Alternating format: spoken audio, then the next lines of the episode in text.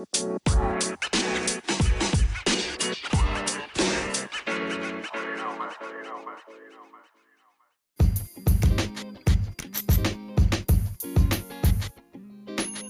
up, everybody? It's Max from Synergy Business Exchange, S B X for short. Today's topic is business credit part one. Business credit is always a hot topic. People always ask about business credit.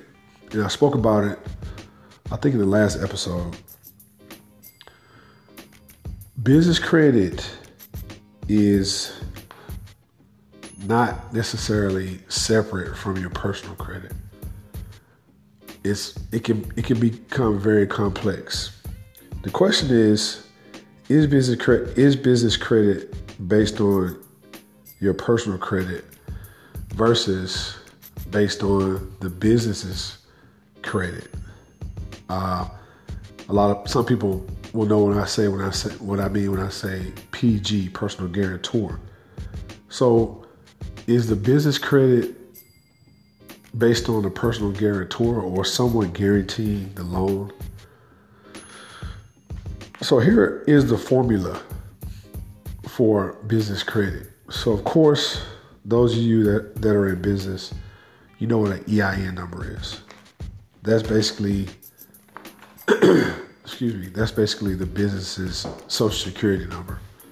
All right, don't get it confused with a social security number. Secondly, your social security number is tied to business credit. So the E I N number, you can get that, um, and then you still your social social is still tied to the E I N. Your D and B number, your Dun and Bradstreet number, um, which Dun and Bradstreet generates what's called a paydex score, and of course, the higher the paydex, the better the business's credit in the Dun and Bradstreet uh, platform. Experian business credit, Equifax business credit, TransUnion business credit. So the thing about it is, the things I just named, the E I N or uh, the business's um, employment number, your social security number, the Dun and Bradstreet number, which you have to apply for it. You can get it, you can still get a Dun and Bradstreet number free, but once you get it, they're going to call you and try to offer you all kind of other business credit building services. That's a whole other episode. Your Experian, Equifax, and TransUnion business credit, you have to kind of uh, initiate the building of that particular um, side of your business credit. Now, here's the thing. If you, especially if you're a startup, you're going to have to personally guarantee the business's credit, even if you have all those numbers, right? Another question is, do, when does the business stand on its own in regard to credit?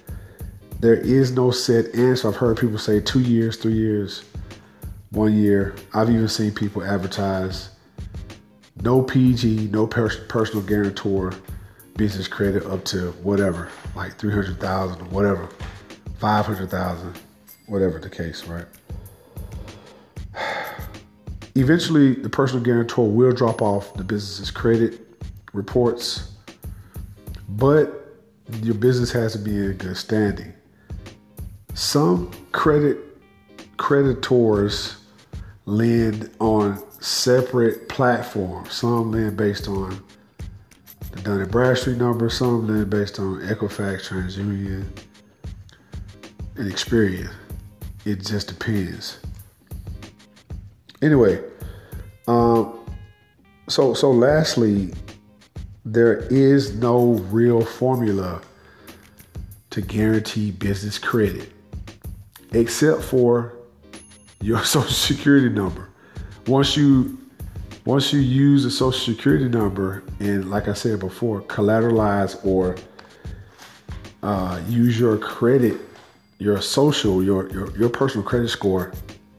That is the only thing that actually will, will guarantee you some money. I don't know it, what, how much. It, there's so many people, so many companies offering so many different types of business credit. It's mind-boggling. So you just have to wade through all the information. So anyway, just to recap, we're talking about business credit part one. Is business is business credit based on the business's credit, hence, that is, the the uh, business's credit, the business's social security number, which is the E I N number or the tax identification number. Is it based on your social security number, your Dun and Bradstreet number, your Experian number, your Equifax number, your TransUnion number? The answer is you must personally guarantee, or there must be a personal guarantor for the business to access credit lines. Now, I'm not going to go into detail, but there's different types of credit you can access. Vendor credit, gas cards, and all those have different criteria. The best example I can give you of a business doing a little bit of both is a merchant cash advance, which, by the way, has a very high interest rate. So if a business has been in existence, in some cases, six months, based on your deposits, there are lending institutions that will lend you money for your receivables, basically, or your deposits. Now, the flip side of that is they're going to take money out your account every day, five days a week. Now, they've started to change that particular industry, but from my experience, they will lend you money based on your deposits. And if you deposited ten thousand dollars, twenty thousand dollars, thirty thousand dollars, forty thousand dollars, one hundred thousand dollars a month, they calculate how much they're going to lend you up front.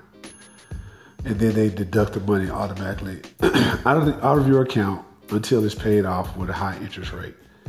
But like I said, recently, some of those companies are changing their rules. All right, so that's it for me. Uh, until next time, people, be successful. You can follow me on Twitter at Synergy Business Exchange, Instagram at Synergy Business Exchange, and Facebook at Synergy Business Ex- Exchange. All right, y'all. Peace. I'm out.